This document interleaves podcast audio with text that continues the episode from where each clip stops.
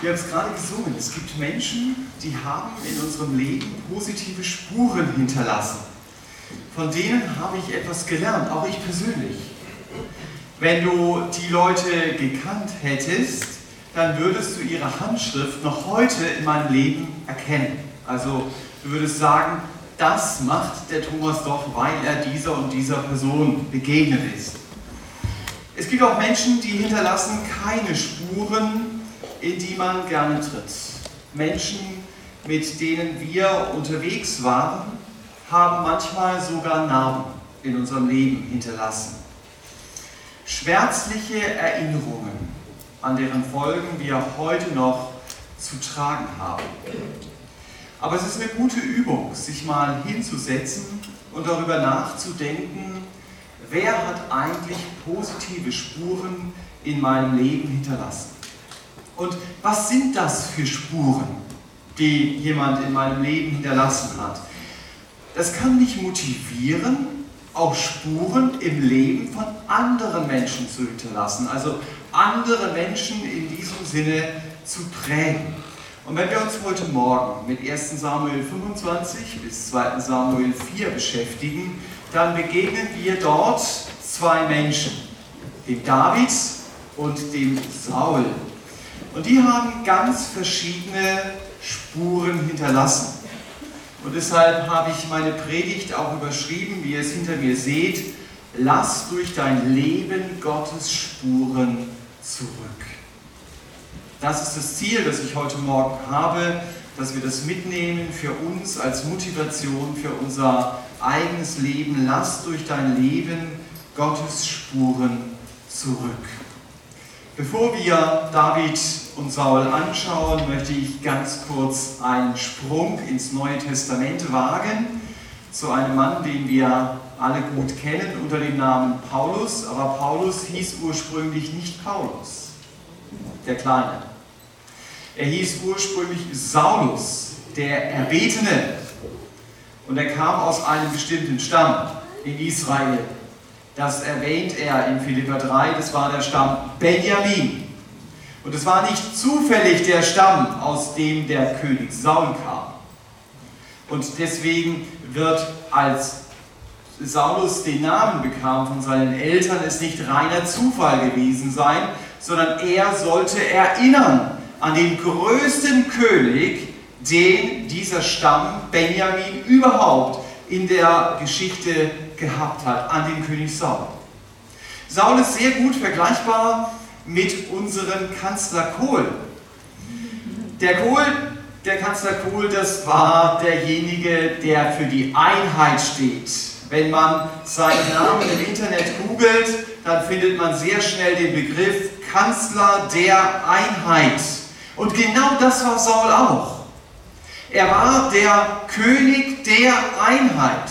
Vorher gab es in Israel nur ein Stammesvolk, viele verschiedene Stämme und jeder Stamm musste erst einmal beschließen, ob er das auch so sieht. Ja, wir haben die Situation in etwa in Deutschland mit den Bayern, aber alle anderen wissen in etwa, was sie machen wollen. Und König Saul hat das zusammengebracht. Er hat eine Nation aus diesem Volk gemacht und das war ein politischer Erfolg, der in die Geschichtsbücher eingegangen ist. Also wenn du dann in Israel in irgendwelchen Geschichtsbüchern unterwegs gewesen bist, äh, gelesen hast, dann hast du gesehen, ja, das war unser König der Einheit.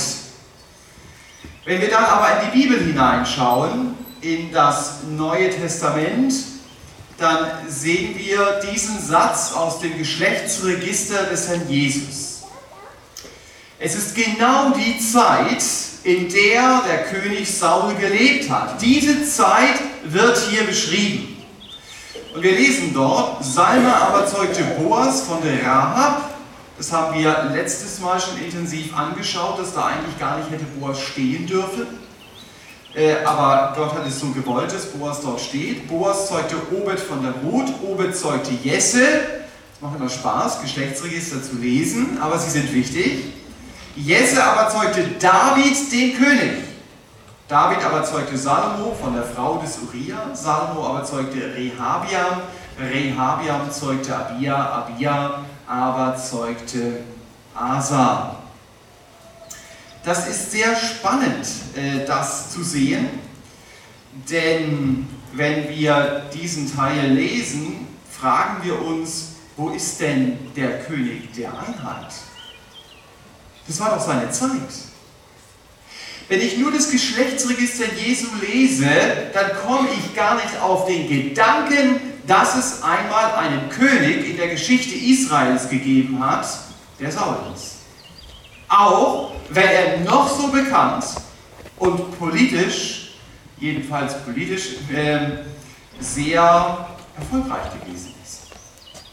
In diesem Geschlechtsregister kommt er überhaupt nicht vor. Paulus begründet es auch, warum Saul, das große Vorbild aus dem Alten Testament, hier überhaupt nicht vorkommt. Wir sehen das in Apostelgeschichte 13. Da sagt Paulus, und nachdem er sieben Nationen im Land Kanaan vertilgt hatte, ließ er sie deren Land erben für etwa 450 Jahre und danach gab er ihnen Richter bis zu Samuel, dem Propheten, und von da an begehrten sie einen König und Gott gab ihnen Saul. Da kommt er vor. Den Sohn des Kisch, einen Mann aus dem Stamm Benjamin, 40 Jahre. Und nachdem er ihn verworfen hatte, erweckte er ihnen David zum König, welchem er auch Zeugnis gab und sprach, ich habe David gefunden, den Sohn Isais, einen Mann nach meinem Herzen, der meinen ganzen Willen tun wird.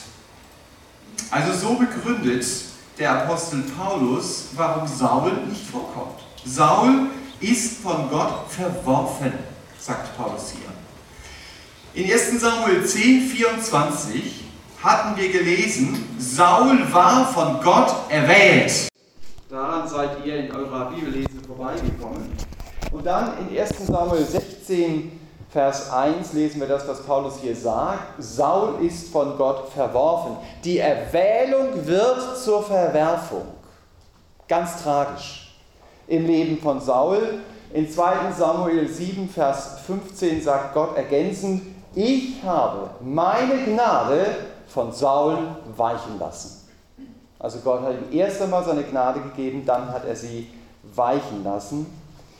Sauls politische Erfolge haben in seinem Leben keine nachhaltigen Spuren Gottes erkennbar sein lassen.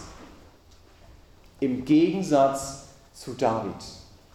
David wird trotz aller seiner Fehler und trotz aller seiner Sünden als ein Mann nach dem Herzen Gottes beschrieben. Das haben wir hier gelesen. Ein Mann, der Gottes Willen tun wird. Wenn geistliche Spuren in unserem Leben sichtbar werden oder wir geistliche Spuren im Leben von anderen setzen dürfen, dann ist das immer Gottes Handschrift. Deshalb lass in deinem Leben oder lass durch dein Leben Gottes Spuren zurück. Deswegen habe ich es so formuliert. Aus uns selbst heraus können wir nichts Geistliches wirken. Wir sind eben nur mit geliehenen Turnschuhen unterwegs. Geistliches wird immer noch durch den Geist Gottes gewirkt. Aber dazu müssen wir ihm Raum geben. Und es ist dumm von uns, wenn wir das Leben dieser beiden Könige anschauen und nicht daraus lernen, lass durch dein Leben Gottes Spuren zurück. Natürlich sind Eltern bemüht, ihren Kindern materielle Dinge zurückzulassen oder schöne Urlaubserinnerungen oder eine gute Ausbildung. Man kann Kindern oder lieben Verwandten relativ viel zurücklassen. Das sind alles gute Dinge. Aber die Frage ist, welches geistliche Erbe lasse ich entweder meinen Kindern oder Menschen, mit denen ich zu tun habe, zurück? Es ist natürlich nicht so, wenn ich ein geistliches Erbe zurücklasse, dass es automatisch die Garantie ist, dass entweder die Kinder oder andere Menschen mit Jesus leben. Das ist es nicht. Aber trotzdem ist die wichtige Frage, Woran erinnern sich diese Menschen oder meine Kinder, mit denen ich unterwegs bin, wenn sie an mich denken? Woran erinnern sie sich? an meine Beziehung, die ich zu Jesus hatte, an meinen Charakter, der von Jesus redet, an meine Ratschläge, die im Wort Gottes verwurzelt sind, oder an mich als treuen Beter, der an ihrer Seite steht.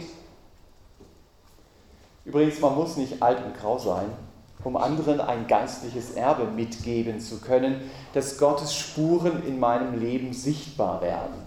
Wir haben das, glaube ich, schon in den letzten Predigten äh, besprochen, dass zum Beispiel ihr als Jugendliche, die jetzt hier vor mir sitzen, eine große Einflussmöglichkeit habt im Leben zum Beispiel von Jungschalern. Nutzt diese Gelegenheit, um durch euer Leben, in deren Leben Spuren zurückzulassen. Wenn ihr selbst regelmäßig zum Beispiel in der Bibel lest, dann werdet ihr es auch sie motivieren, es zu tun. Und wenn es für euch ganz selbstverständlich ist zu beten und Gott um Rat zu fragen, dann wird es auch für die anderen selbstverständlich. Das ist so, dass es sich gegenseitig beeinflusst. Saul hat es anders gemacht. Er hat keine geistlichen Spuren zurückgelassen. Und die Frage ist, warum war das so im Leben von Saul? Dass da nichts übrig geblieben ist. Die kurze Antwort ist, dann kommt noch die lange, aber die kurze, weil Saul nicht Gottes Wille, weil Saul nicht Gottes ganzen Willen getan hat und es ihm auch nicht darum ging, sein ganzes Herz auf Gott auszurichten. Das war nicht sein Lebensziel. Und wir erleben dann, ihr habt es selber gelesen in eurer Zeit in dieser Woche in 1 Samuel 28, einen verzweifelten Saul, weil er Gottes Stimme nicht mehr hört. Er geht getarnt zu einer Totenbeschwörerin in Endor. Also ihr habt hier Endor, da steht heute ein Kibbutz.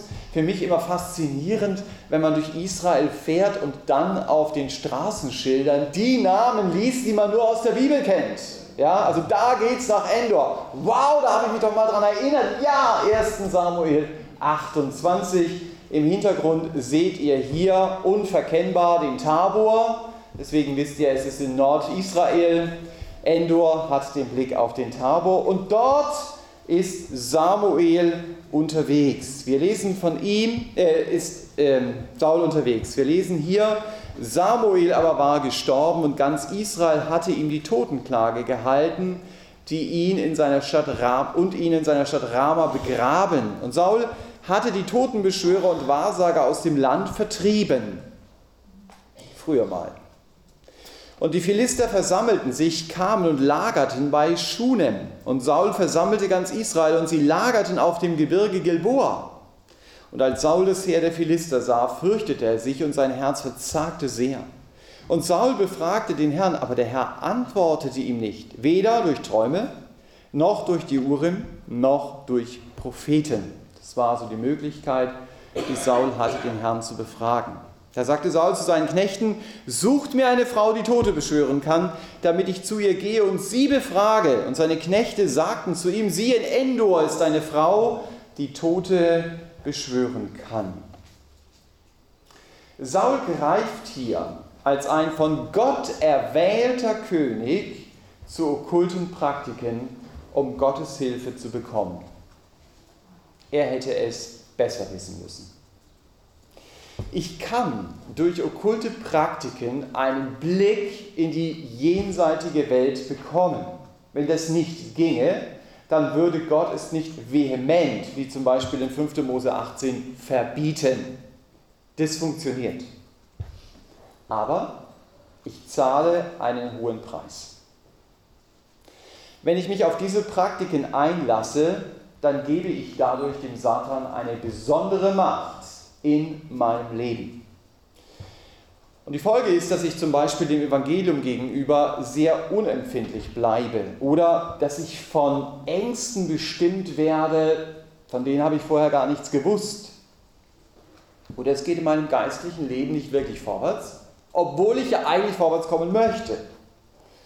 Saul geht hier also zu der Totenbeschwörerin von Endor um durch sie Samuel zu ihm sprechen zu hören.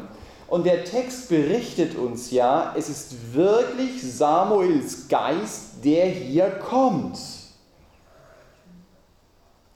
Da stellt sich natürlich die Frage, wie kann denn eine Hexe den Geist eines Samuel heraufholen?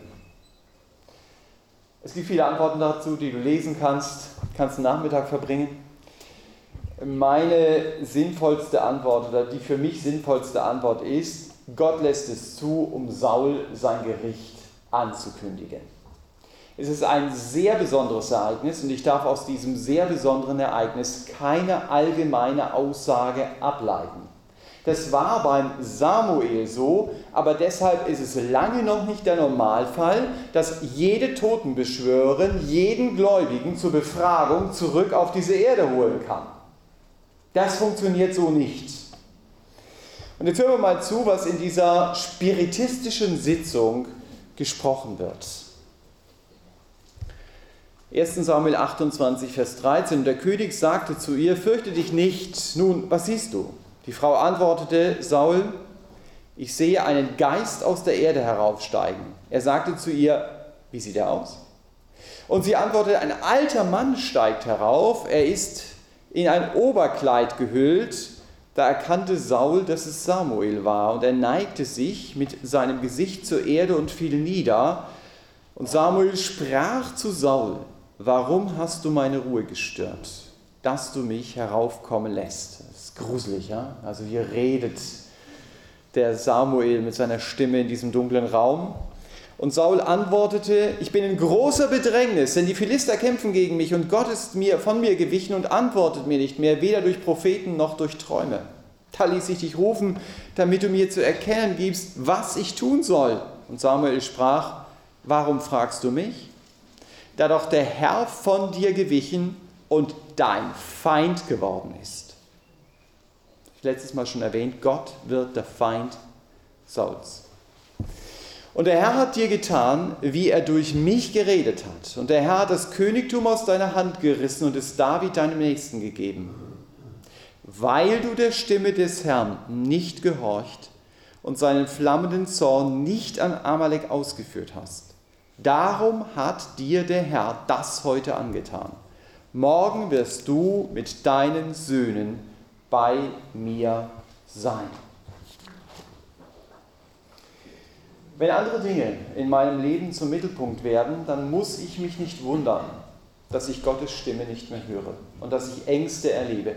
Noch einmal, wie verzweifelt muss Saul hier sein, dass er diesen Weg geht? dass er eine Totenbeschwörerin aufsucht, eine Hexe, um irgendwie Gottes Stimme zu hören.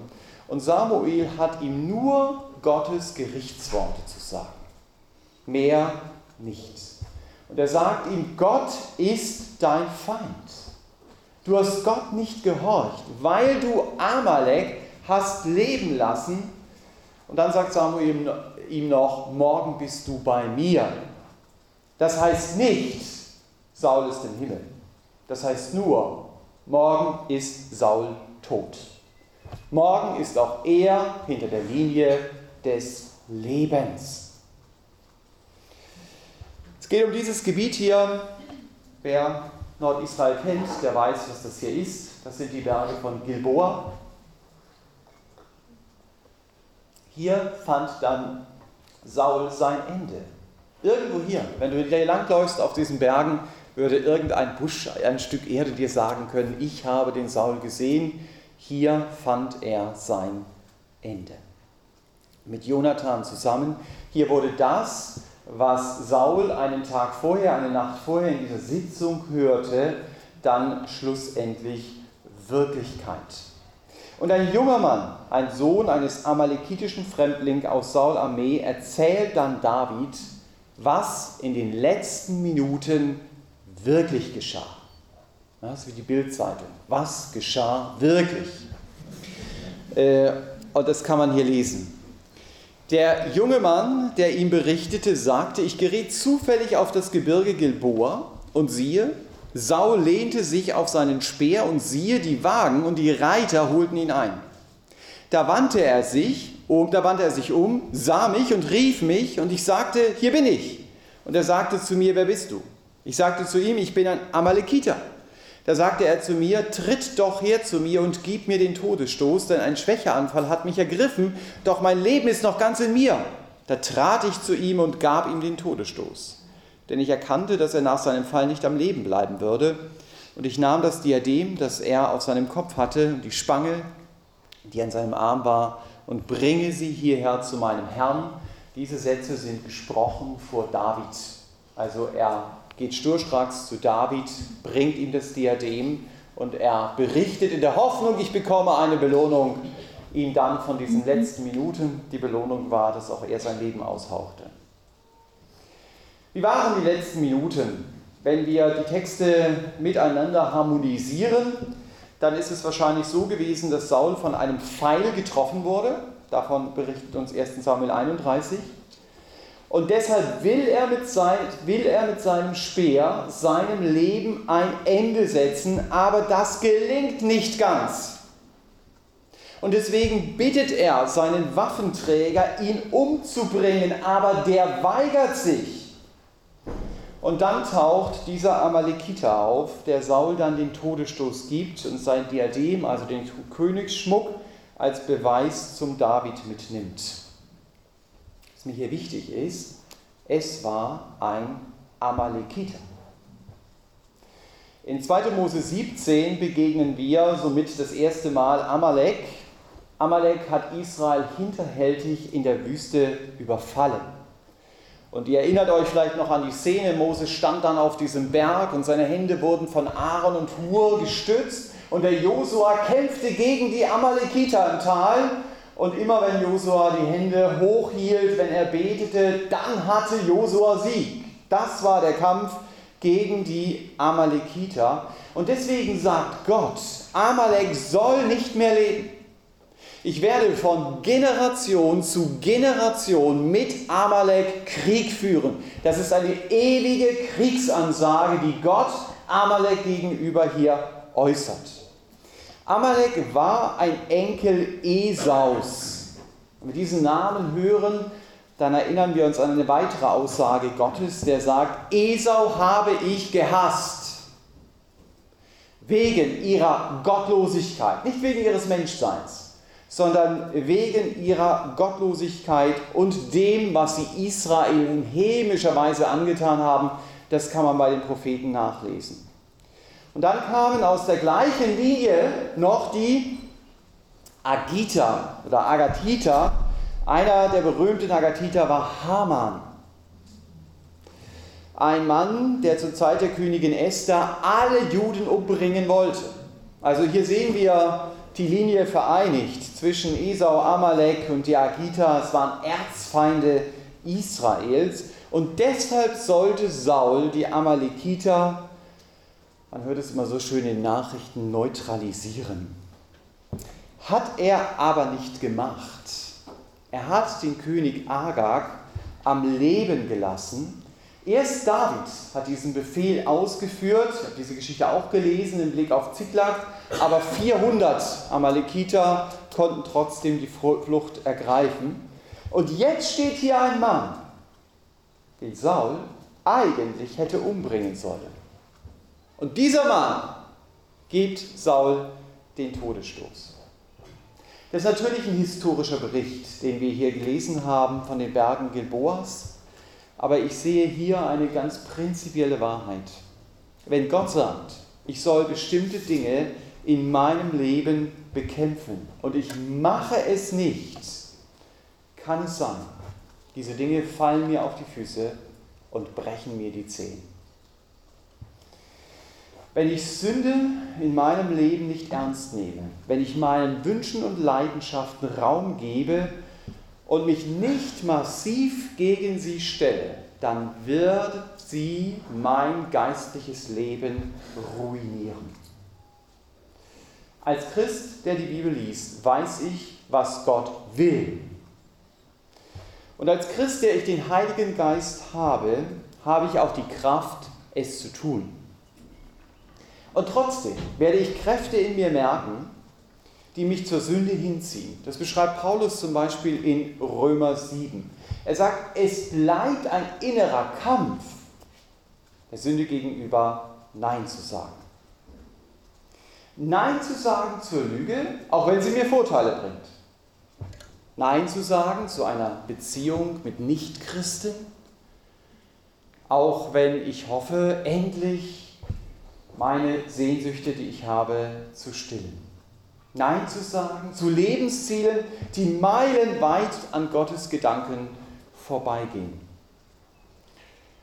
Aber wer Amalek leben lässt, wie Saul es hier getan hat, dem wird Amalek am Schluss das Leben nehmen. Auf Sauls Grabstein steht, nimm deinen Amalek ernst, sonst bringt er dich um. Das ist die Geschichte Sauls. Wir suchen Gottes Spuren vergeblich im Leben Sauls. Und wenn du dich dann fragst, was bleibt denn von diesem Mann übrig, außer sein politischer Erfolg, dann musst du sagen, Saul war ein Mann, habe ich schon erwähnt, der von Gott erwählt war. Ein Mann, der von Gott ein anderes Herz bekommen hatte. Auch das lesen wir in 1 Samuel 10. Und er endet tragisch als geistliche Nullnummer. Was bleibt von meinem Leben als geistliches Erbe? Wo lasse ich mit meinem Leben Gottes Spuren auf dieser Erde zurück? Und wenn wir uns jetzt Gottes Spuren in Davids Leben nähern, sie uns anschauen, dann ist natürlich klar, das kann im Rahmen dieser Texte, über die wir heute Morgen reden, nur eine punktuelle Aufnahme sein. Aber wenn wir uns Davids gesamtes Leben anschauen, dann sehen wir, David hat grundsätzlich geistliche Spuren hinterlassen. Das schließt nicht aus, dass er manche Fehler gemacht hat und dass es manche Episoden in seinem Leben gibt, da suchst du Gottes Spuren irgendwie vergeblich. Also ihr habt es gelesen, zum Beispiel bei seinem Aufenthalt bei den Philistern. Dazu kann ich nicht wirklich was sagen. Äh, er überfällt ständig irgendwelche bestimmten Dörfer, aber mimt nach außen den loyalen Mitbürger, dem äh, Philisterkönig gegenüber. Also er muss ja in einem inneren Konflikt gelebt haben. Ich glaube nicht, dass das wirklich gut war. Aber wir haben in diesem Kapitel, die wir gelesen haben, einige Berichte über David, die uns etwas vom täglichen Leben und Erleben dieses Königs Israels zeigen. Auch wenn es uns keinen umfassenden, keine umfassende Darstellung vom Leben Davids geben kann. In Kapitel 25 ist es so, dass David wütend ist, weil Nabal seinen Männern für erbrachte Sicherheitsdienste keine Gegenleistung bezahlen will. David ist dann mit 400 Männern unterwegs die, so lesen wir es an einer anderen Stelle, eine gewisse Grundaggressivität schon mal hatten. Also wenn du diesen Leuten begegnest, geh ihnen lieber aus dem Weg, wenn dir dein Leben lieb ist. Und dann kommen diese 400 plus 1 Männer wütend um die Ecke, ja, auf 180. Und dann steht sie da und wirft sich David vor die Füße auf den Boden. Abigail, die Frau des Nabal. Das sind Momente, in denen du die Luft anhältst und denkst, was passiert jetzt? Gehen sie wie so eine Elefantenherde einfach drüber weg? Nein, sie redet. Und wir hören zu in 1 Samuel 25 ab Vers 30. Da heißt es, und es wird geschehen, wenn der Herr meinem Herrn all das Gute tun wird, das er dir zugesagt hat und dich zum Fürsten über Israel bestellt, so wird dir, meinem Herrn, das kein Anstoß und kein Vorwurf des Herzens sein, dass du ohne Ursache Blut vergossen habest und dass mein Herr sich mit eigener Hand geholfen habe. Und wenn der Herr meinem Herrn wohltun wird, so denke an deine Magd. Und David sagte zu Abigail, Gepriesen sei der Herr, der Gott Israels, der dich an diesem Tag mir entgegengesandt hat. Und gepriesen sei deine Klugheit und gepriesen seist du, dass du mich heute davon zurückgehalten hast, in Blutschuld zu geraten, um mir mit meiner eigenen Hand zu helfen. Aber so wahr der Herr, der Gott Israels lebt, der mich bewahrt hat, dir Böses zu tun, wenn, mir nicht eilends entgegen, wenn du mir nicht eilends entgegengekommen wärest, so wäre dem Nabal bis zum Morgenlicht nicht einer, der männlich ist, übrig geblieben. Und David nahm aus ihrer Hand, was sie ihm mitgebracht hatte, und sagte zu ihr, zieh in Frieden hinauf in dein Haus. Siehe, ich habe auf deine Stimme gehört und dein Angesicht wieder aufgerichtet. Wow!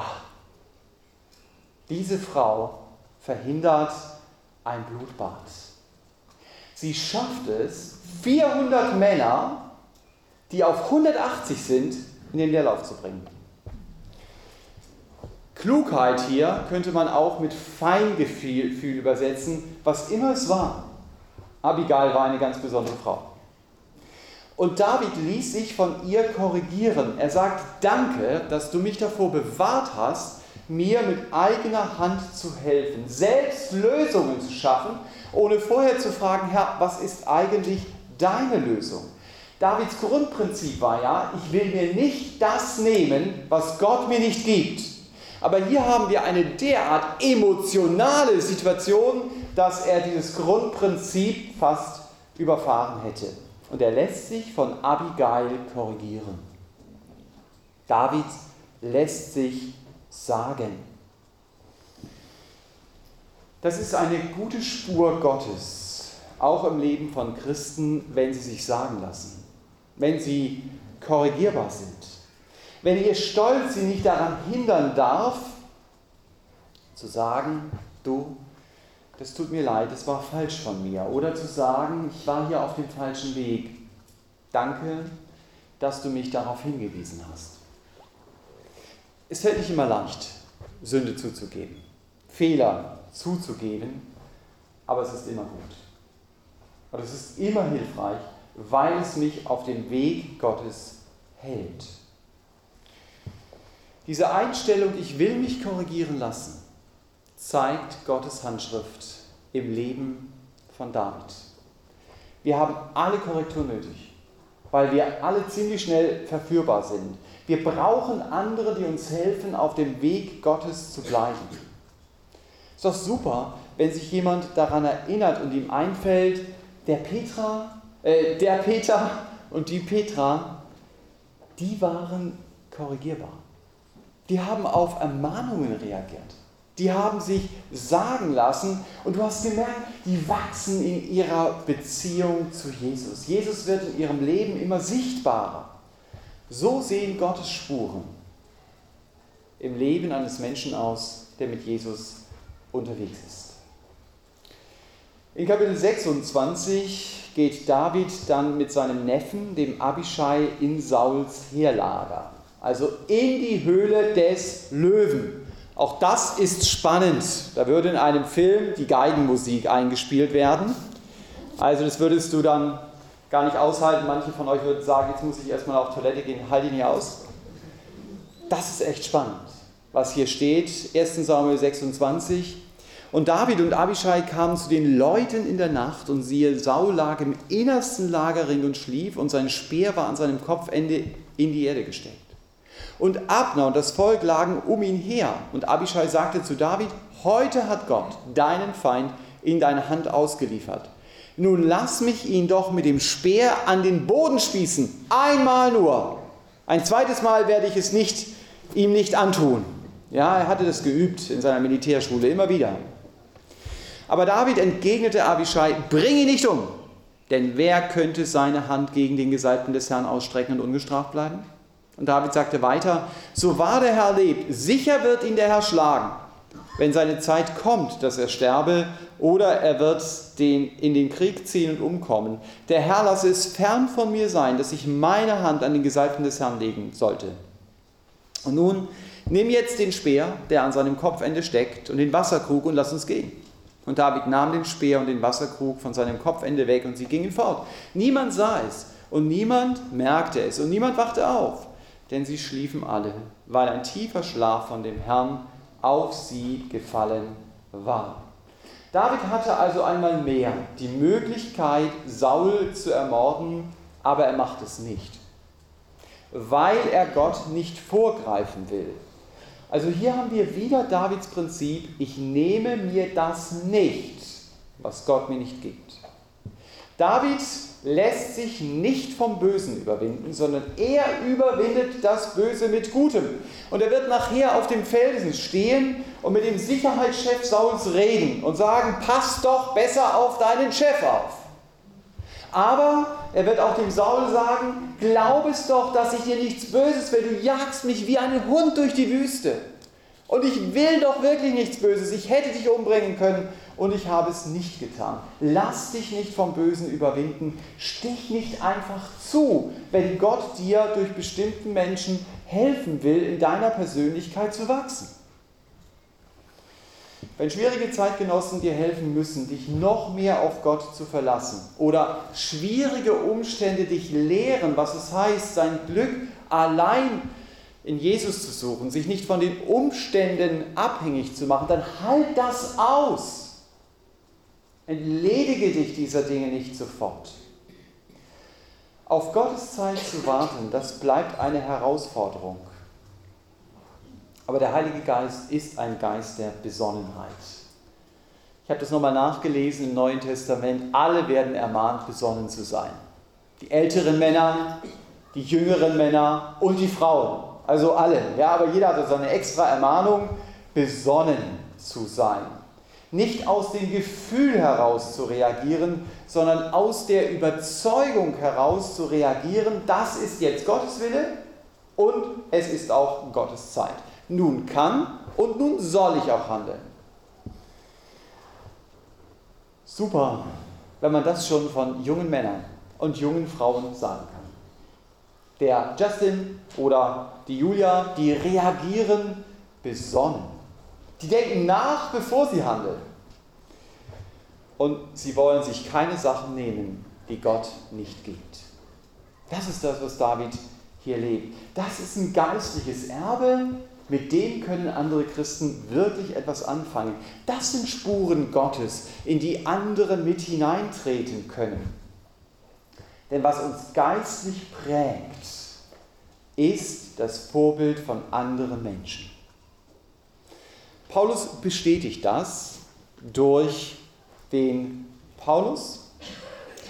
Da heißt es in 2 Timotheus 3, Vers 10, du aber bist genau meiner Lehre gefolgt, meinem Lebenswandel, meinem Vorsatz, meinem Glauben, meiner Langmut, meiner Liebe, meinem Ausharren, meinen Verfolgungen, meinen Leiden, die mir in Antiochia, in Ikonien und Lystra widerfahren sind. Die, diese Verfolgungen ertrug ich und aus allem hat mich der Herr errettet.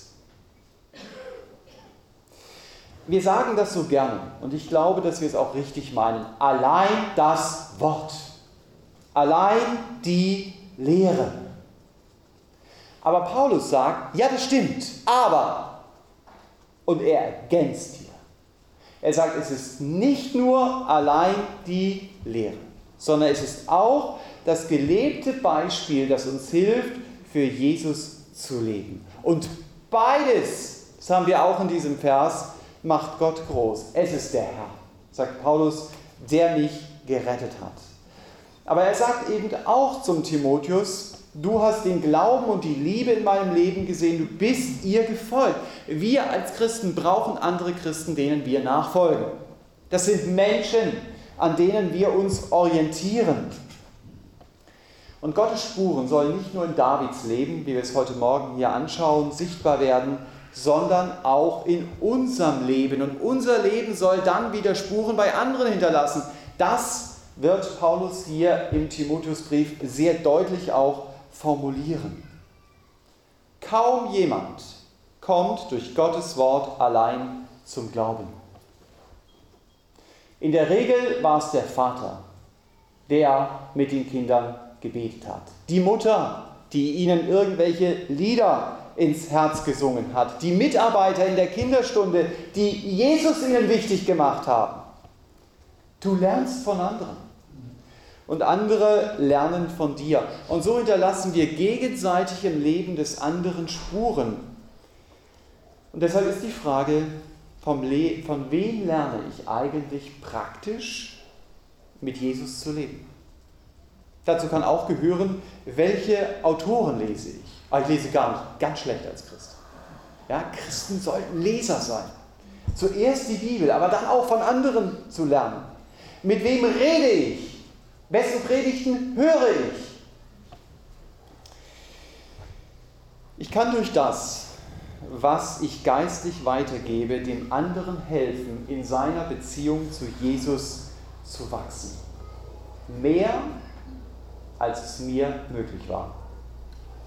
Jemand erzählte mir mal, weißt du, meine Frau und ich, wir haben Jesus irgendwann auf dem Weg kennengelernt als Nichtchristen. Und wir haben unseren Kindern dann vieles von dem erzählt, was wir auf dem Weg mit Jesus gelernt haben.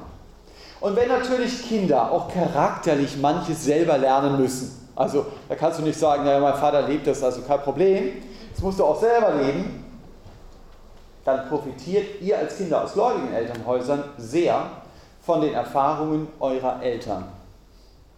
Ihr fangt nicht bei Null an, sondern ihr fangt vielleicht bei 5 an auf der nach oben offenen Lernskala und geht dann entsprechend weiter. Es ist spannend, wenn wir merken, unsere Kinder sprechen nicht gut Englisch und wir wissen, wir können es auch nicht. Was machen wir dann? Holen wir einen Nachhilfelehrer. Jemand, der unsere Kinder oder wen immer auch fördert.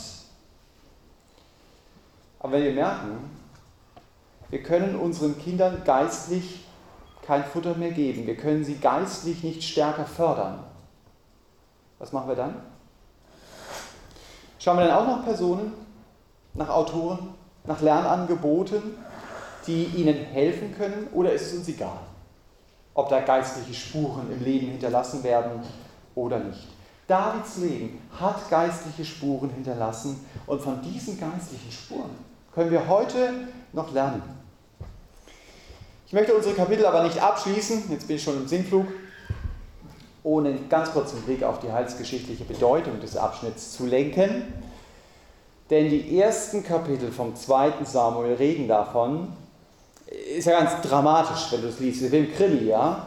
Also ein Neffe Davids, der von der Schwester Zeruja, das waren die besonders Kriegstüchtigen, bringt den Vier-Sterne-General Saul um, weil er seinen Bruder getötet hat, als der ihn verfolgt hat. Und auch der Nachfolger Sauls, der Ishbosheth, wird aus dem Leben befördert. Und David nimmt Jerusalem ein und macht diese Stadt zur Hauptstadt Israels. All diese Ereignisse beschreiben im Grunde genommen das, was wir in 2 Samuel 3, Vers 1 lesen. Und der Kampf währte lange zwischen dem Haus Sauls und dem Haus Davids. David wurde immer stärker, während das Haus Sauls immer schwächer wurde. Und da lesen wir, 30 Jahre war David alt, als er König wurde. 40 Jahre lang war er König. In Hebron war es sieben Jahre und in sechs Monate König über Juda. Und in Jerusalem war er 33 Jahre König über ganz Israel und Juda. Also hier wird gezeigt, Sauls Herrschaft geht unter. Sie wird immer schwächer. Sein Reich wird keine bleibenden Spuren hinterlassen. David wird immer stärker. In den letzten Jahren Sauls regiert David schon parallel über Juda und dann 33 Jahre lang über Israel und Juda zusammen. Davids Leben ist ein Teil von Gottes Heilsgeschichte. Und aus seiner Wurzel wird der König kommen, der sich für ewig auf den Thron Davids setzen wird und der regieren wird, der Herr Jesus. Der Stammbaum des Herrn Jesus, bei dem wir begonnen hatten, der läuft über Abraham, um deutlich zu machen, Jesus ist die Erfüllung des Versprechens Gottes. In Abraham sollen gesegnet werden alle Völker dieser Erde und der Herr Jesus ist dieser Segen. Aber das Familienalbum des Herrn Jesus läuft auch über David. Und damit wird deutlich, Jesus ist der König, der nicht nur über Israel, sondern über alle Nationen regieren wird. Jesus ist der König, der schon heute über dein Leben regieren will. Wenn ich ihm Raum gebe, wenn ich ihm gehorche, dann wird er in meinem Leben sichtbar. Dann werden Gottes Spuren auch in meinem Alltag und meinem ganzen Leben deutlich. Und deshalb will das Leben des Königs Davids uns helfen, an David vorbei auf Jesus zu schauen. Zu begreifen, er ist mein König. Wie wir es gesungen haben, bei Jesus fängt mein Glaube wieder Feuer. Er gibt mir die Kraft. Ja, er selbst ist die Kraft in mir, damit mein Leben nicht geistlich spurlos in dieser Welt war. Und deshalb, ich will meine Schritte in Gottes Spuren gehen, dann wird auch mein Leben nicht im Wind der Zeit verwehen. Dann lässt mein Lebensweg wirklich Gottes Spuren zurück. Amen.